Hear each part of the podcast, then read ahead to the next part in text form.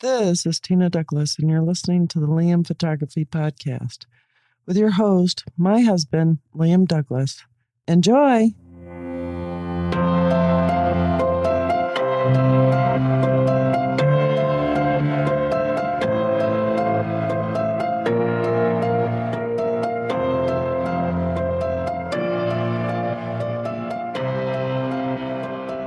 Greetings, everybody. You're listening to the Liam Photography Podcast. I'm your host, Liam Douglas, and this is episode 322.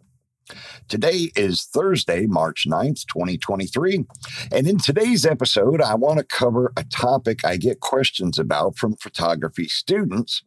And that question is what is a rangefinder camera? In the world of photography, mirrorless cameras are now on the rise, and they have pushed DSLRs aside into the history of camera technology. But as you know, film is not dead thanks to a renewed interest in it from many new photographers. But film cameras are not the only tech that is still not quite dead. There are also still rangefinder cameras. A rangefinder which seems to be a dinosaur in photography, is still not dead, with their designs being sharp, fast, and a challenge to even the most skilled photographers to use. Not everyone in photography needs a rangefinder camera, but those that are curious should try one out at some point and experiment with these cameras that started modern photography. Now, there are digital versions of rangefinders out there, but even more models exist from the film era. Now, a rangefinder has no AF, no autofocus at all, no zoom lenses, and no bells, whistles, or frills. They are just a simplified camera that has become a real pleasure to shoot with. They are just a simplified camera that isn't an intuitive tool to work with, and they continue to produce some of the most amazing images even today.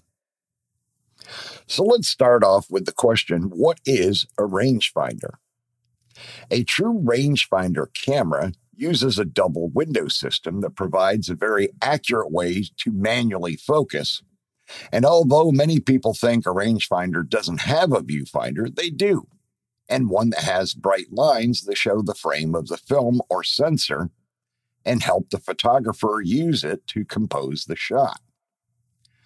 They also have a rangefinder window near the viewfinder, and this window projects a separate image onto the viewfinder image.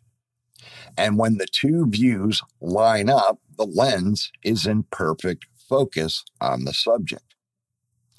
To focus with a rangefinder camera, the photographer simply lines up the lens focus until the focusing patch is aligned with the main viewfinder scene.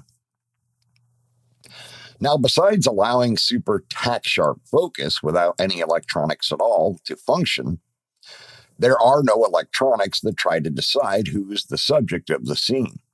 And a rangefinder also helps the photographer with their depth of field.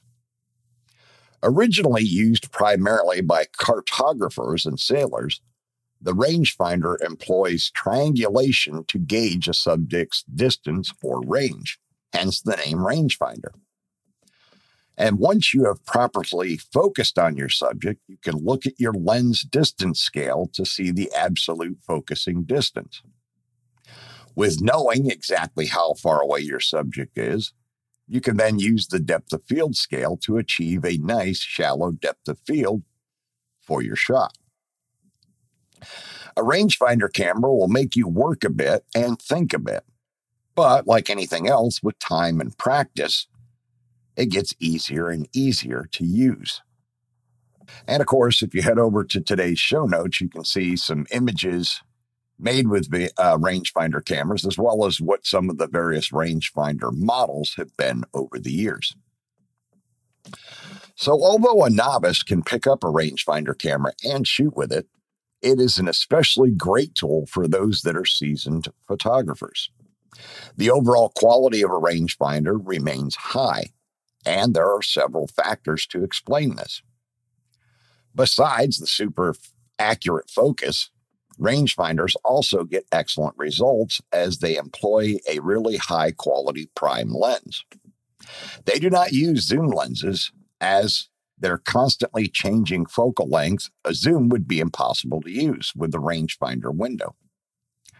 It's also beneficial that rangefinders only use primes as prime lenses are known for producing much higher quality images than any zoom lens could. And because the rangefinder doesn't use a mirror to project the image from the lens to the viewfinder, the lens sits much closer to the film plane or sensor, which helps create a very sharp, well defined image. So, a little bit of the history of the rangefinder. Early non coupled rangefinder cameras used a separate rangefinder system that allowed the photographer to determine the distance to the subject and then transfer this calculation directly to the lens focusing ring. Now, rangefinder cameras usually refer to a camera with coupled rangefinders, such as the original Kodak 3A Autographic Special made in 1916. But rangefinders took their greatest leap forward in technology with the introduction of the Leica 35 millimeter film cameras, and the early Leica cameras popularized the use of rangefinder add ons. But the legendary M3 first combined the viewfinder and rangefinder in 1954. Now, the M designation in this model stands for, uh, I think it's pronounced Mosher, Mesher, which is the German word for viewfinder, rangefinder. The Leica M3 was such a huge commercial success with over 220,000 units sold during its production run through its 12 year production cycle, which ended in 1966. Now, other companies that found success with the film rangefinder models of cameras were Nikon, Canon, Kodak, Zeiss, Contax, and Argus. But with the rise of SLRs or single lens reflex cameras, such as the iconic Nikon F in 1959 with autofocus lenses, that ended the dominance of the rangefinder. But even these new technologies could not totally kill off the rangefinder. Now, more amateur versions of rangefinders were still successful in the 1960s, and Japanese brands such as Canon, Fuji, Olympus, Yashica, Ricoh, Minolta, and Mamiya were still producing popular fixed lens 35 millimeter rangefinder cameras that survived for a time before auto-focusing compact 35 millimeter film cameras stole their thunder. With the ubiquity of the electronic viewfinder, some now consider today's rangefinders an obsolete system. But newcomer camera companies like Pixii are developing new state of the art rangefinder cameras. And Leica's new M11 sells for more money than any other prosumer full frame camera on the market today. Even today, the rangefinder's benefits still outweigh its disadvantages. And that has been keeping the system still relevant a century after it was first introduced. In 2010, Fujifilm unveiled the Fujifilm X100, an influential camera that started the company's X100 series of cameras and led to a new wave of digital cameras inspired by the vintage camera designs. Although the X100 line is designed to look and work like a rangefinder camera, it is not technically an actual rangefinder body. The X100 line does feature a direct optical viewfinder, just like an actual rangefinder, but it does not have the focusing system of a true rangefinder. So it is considered a rangefinder style camera and not a true rangefinder body. Now, starting with the X100T and current models, which would include the V, Fujifilm did introduce an electronic rangefinder feature. But this is simply a small EVF display in the corner of the optical viewfinder that provides an enlarged view of the patch the photographer is focusing on. And the focusing still does not rely on lining up the two patches to achieve focus like a true rangefinder would. The faux rangefinder systems make manual focusing while using the optical viewfinder much easier and more like a mechanical rangefinder, At least that's what Fujifilm states. And it's not just the X100T. Fujifilm has other camera bodies that emulate the look of a rangefinder, one of them being their XE line. And I have the XE4. It is considered a rangefinder style body, but it's not a true rangefinder. And the same with my GFX 50R. That is fashioned to look like a rangefinder, even though it's not actually a true rangefinder body. So, what are some of the benefits of rangefinder cameras? Well, there's many things to like in a rangefinder camera, such as the focus, the feel, and the simplicity, the overall experience. The list goes on and on. But this isn't to say that a DSLR or mirrorless digital camera is garbage in comparison to a rangefinder. Only that each camera type offers its advantages. And for a classic or mechanical photographer, the rangefinder hits a lot of high notes super fast, accurate focus. The rangefinder's single greatest attribute is that it has extremely precise focus to make certain you get a great image capture. But it must be mentioned in the early days of the SLRs, before the advent of autofocus lenses, the viewfinder screen showed a fuzzy overall scene until the lens focused on the actual subject. Now, comparing this to the rangefinder small rectangle in the middle of the viewfinder, here is this rectangle. That is where the focus becomes clear. Our human eyes are better at detecting double and split images than they are at discerning between a totally sharp and a nearly sharp image. Rangefinders make focusing super easy. And if you're focusing on a telephone pole, it will be in focus when the pole makes a continuous straight line from the outer area of the viewfinder down through the central focusing rectangle and again into the viewfinder's outer area. This is called split image focusing. Now, for a subject like a person's head, the viewfinder will show a fuzzy, low contrast duplicate head when it's out of focus. When the focusing rectangle shows one fused brilliant image and the head is in focus, this is a double image focusing technique. Photographers can check split and double image focusing for a subject in order to be extra sure of correct focus. And one trick for focusing on a subject where the horizontal lines is to turn the camera vertically for focusing and then return it to its horizontal position for taking the photo assuming a landscape orientation is desired. With no autofocus, the lens will naturally hold focus unless you move it. Now I'm going to take a break right here and then I'll be right back. We hope you're enjoying this edition of the Liam Photography Podcast.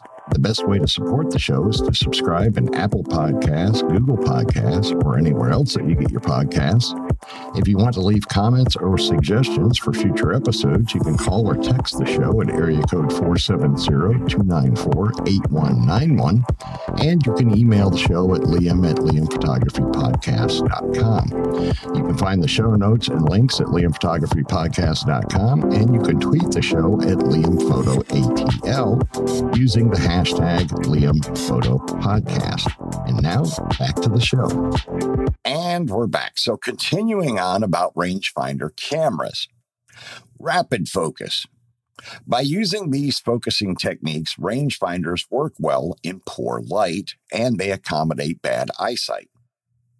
Detecting poor focus is relatively easy when something like a telephone pole doesn't line up through the entire viewfinder, or when a person seems to have a faint double image lingering next to it, one that moves around when you move the lens focusing ring. For this reason, rangefinders also allow for relatively fast focusing.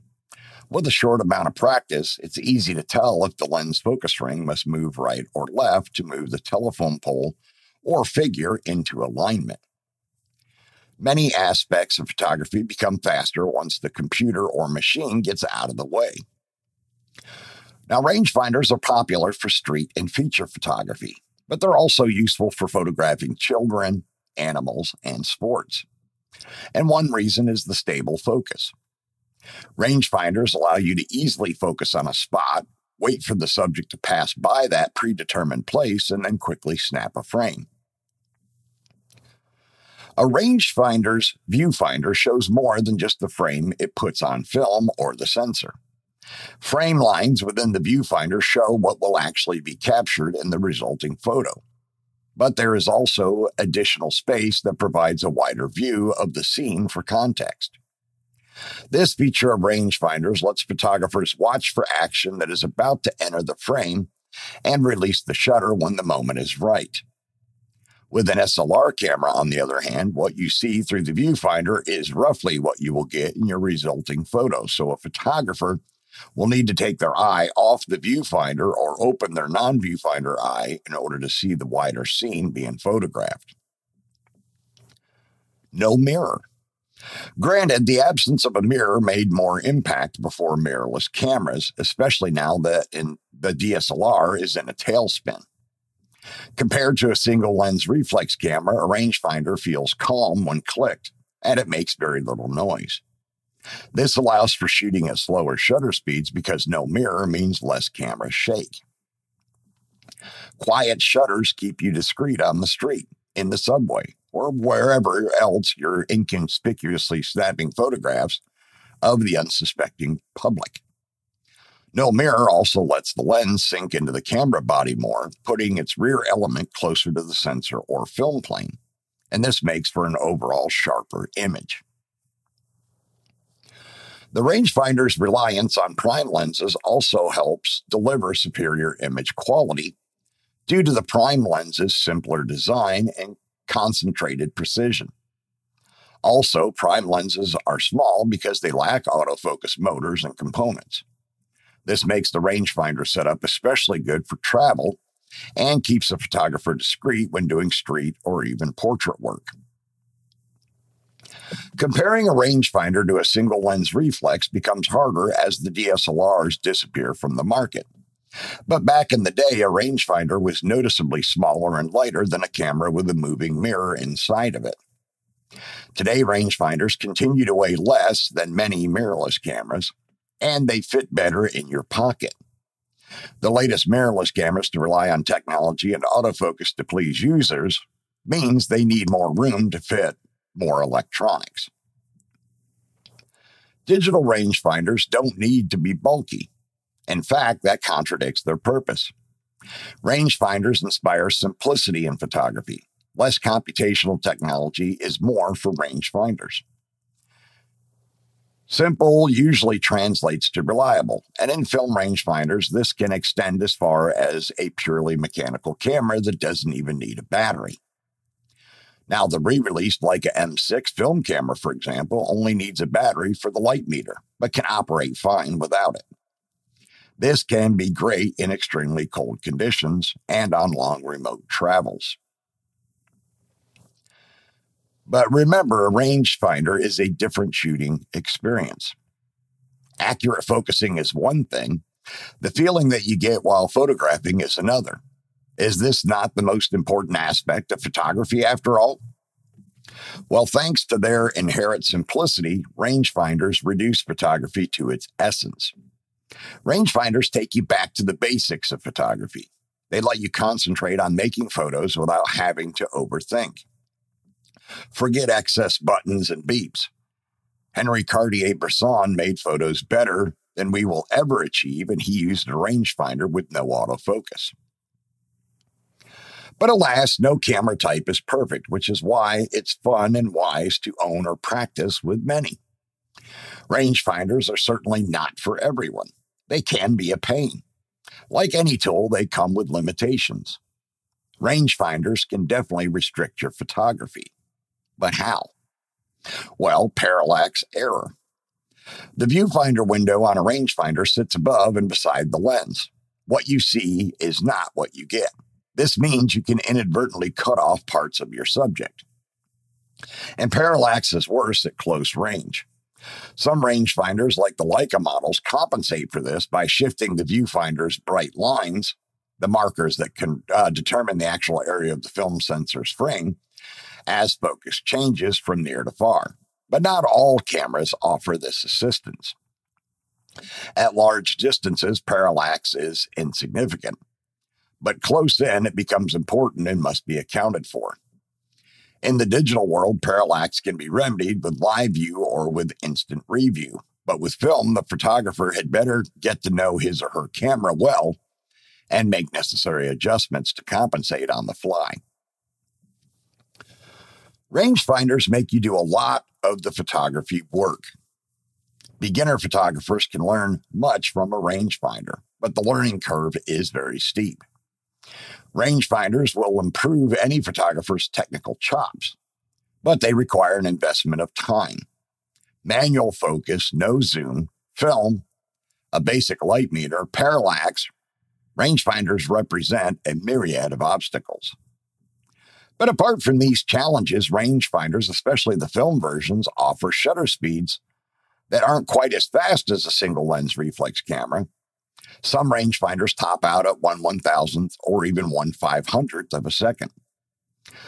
With film and its fixed ISO, this can lead to serious sacrifices of aperture and thus depth of field. Rangefinders focus easiest with shorter focal length lenses. However, macro lenses do not work well with a rangefinder, and neither does anything over 135 millimeters when focusing becomes a nightmare. Even a 90 millimeter lens can be hard to focus when your subject is close or moving. And the lack of zoom options is limiting, especially when you have budget for a quiver of focal lengths to replace a standard zoom. Few digital rangefinders exist, and compared to entry level or even top of the line DSLRs and mirrorless, they are spendy. Plenty of affordable, even outright cheap rangefinders do exist in film, as mentioned below. But rangefinders require precision alignment to work properly, and cheaper options might not focus as sharply, or they might easily fall out of alignment. The above reasons suggest why most professional photographers today work with advanced camera systems. Mirrorless bodies that accept autofocus zoom lenses and come complete with an onboard mini computer. But photography is also art. And what fun is a camera that tries to outsmart and outmaneuver you, that thinks it knows what you're trying to do? This is one reason why rangefinders has survived the last century of photography. Now, here are some rangefinders to consider trying. Film ones first. The Olympus RC. This extremely compact camera makes no fuss. It has auto and manual exposure settings, but remains completely manual. A battery is used for the light meter, and it has a reputation for durability. The Olympus RC features a 42 millimeter f2.8 lens. Then you have the Hasselblad X-Pan. The Hasselblad uses regular 35 millimeter film to make 35 millimeter photos, but it also features a panoramic mode to capture images in 24 by 65 millimeters. Two 35 millimeter frames together make this cool panoramic frame. The X-Pan is ruggedly made of titanium and aluminum, and it works with interchangeable lenses. Then we have the Fuji GW690 III also known as the Texas Leica due to its size and weight. This medium format rangefinder nonetheless takes fine 6 by 9 centimeter medium format photos. It features an EBC Fujinon 90mm f3.5 lens. No light meter and no battery means no nonsense and a long life for this classic film camera. Canonet. Quiet, small, and unobtrusive, the Canonet is also a bargain. But its 40 millimeter f1.7 lens is perfectly capable of taking sharp contrast, rich photos. The viewfinder offers parallax compensation, but the light meter's mercury batteries are no longer available. Still a favorite of many film shooters. And what about digital rangefinders? Well, you have the Pixii. This little known brand comes from France. It has a 26 megapixel APS-C BSI CMOS sensor and uses Leica M mount lenses and offers a distinct monochrome shooting mode. The Pixii has an interactive optical viewfinder, which includes a rangefinder focusing rectangle, but also shows key information like exposure speed or exposure compensation. Then we have the Leica M11. The king of rangefinders continues to bear the Leica name.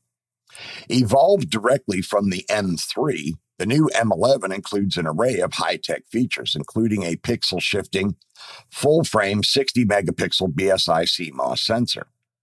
Its viewfinder has a focusing rectangle and arrows to tell you if your shot is over, under, or correctly exposed. This is pure rangefinder technology at a luxury, mirrorless price. So, in conclusion, using a rangefinder camera provides a photographer with simplicity, pleasure, limitations, and challenges. They might be might just be on the love-hate relationship of cameras. Naysayers aside, the rangefinder is beloved for its classic approach to photography and its brilliant focusing system, among other attributes. Good photography should not be as easy as a point and shoot and rangefinder aficionados will argue that. While the entry cost for a digital rangefinder may exceed most budgets, a quality film rangefinder can set you back a few hundred dollars. The only way to know if rangefinder photography is your thing is to try one, which also provides a good excuse to shoot film. Just as with film, practicing with a rangefinder will make you a stronger photographer, and that alone is reason enough to pick one up.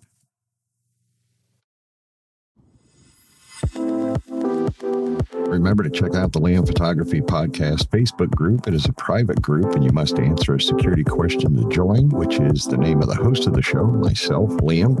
And I've also opened it up to allow you to give the name of a previous guest on the show to show that you are a listener. Once you are in the group, you are free to post your own original work. I'm also the admin of the Fujifilm GFX 50R group, which is the largest group for the 50R on Facebook. If you own or plan to own the 50R, you can request to join that group, but you do have to answer two security questions to join that group. You can find my work at liamphotography.net and follow me on Instagram, Facebook, and Twitter at liamphotoatl. If you like abandoned buildings and history, you can find my projects at forgottenpiecesofgeorgia.com and forgottenpiecesofpennsylvania.com. All right, that's going to wrap up episode 322 of the Liam Photography Podcast. I want to thank all of my listeners once again for subscribing, rating, and reviewing in Apple Podcasts, Google Podcasts, Spotify, and anywhere else you might be getting your podcast. Also, wanted to remind you to stop by the Liam Photography YouTube channel, subscribe to the channel, watch the videos, like them, comment on them, share them out on social media and hit the little bell icon so you can be notified when new videos drop. Now, for next Thursday's episode, I have a special treat for my listeners. I will be interviewing Boo Ray Perry, who is a Tampa, Florida area event and wedding photographer. So, next Thursday's episode, I'll have a sit down with him and we'll talk about wedding and event photography, uh, which is great because there are a couple of uh, genres of photography I haven't previously interviewed anybody on uh, before on this show. So it's definitely going to be an exciting episode.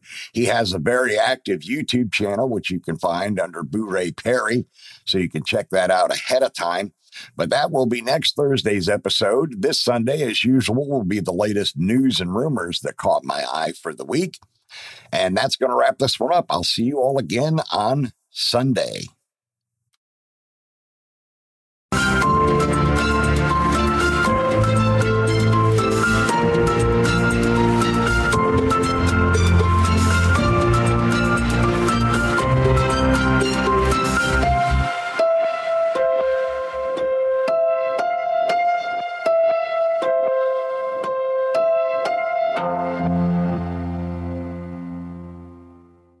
And one last thing, don't forget you still have 41 days in which to enter my giveaway for a Platypod Extreme flat tripod.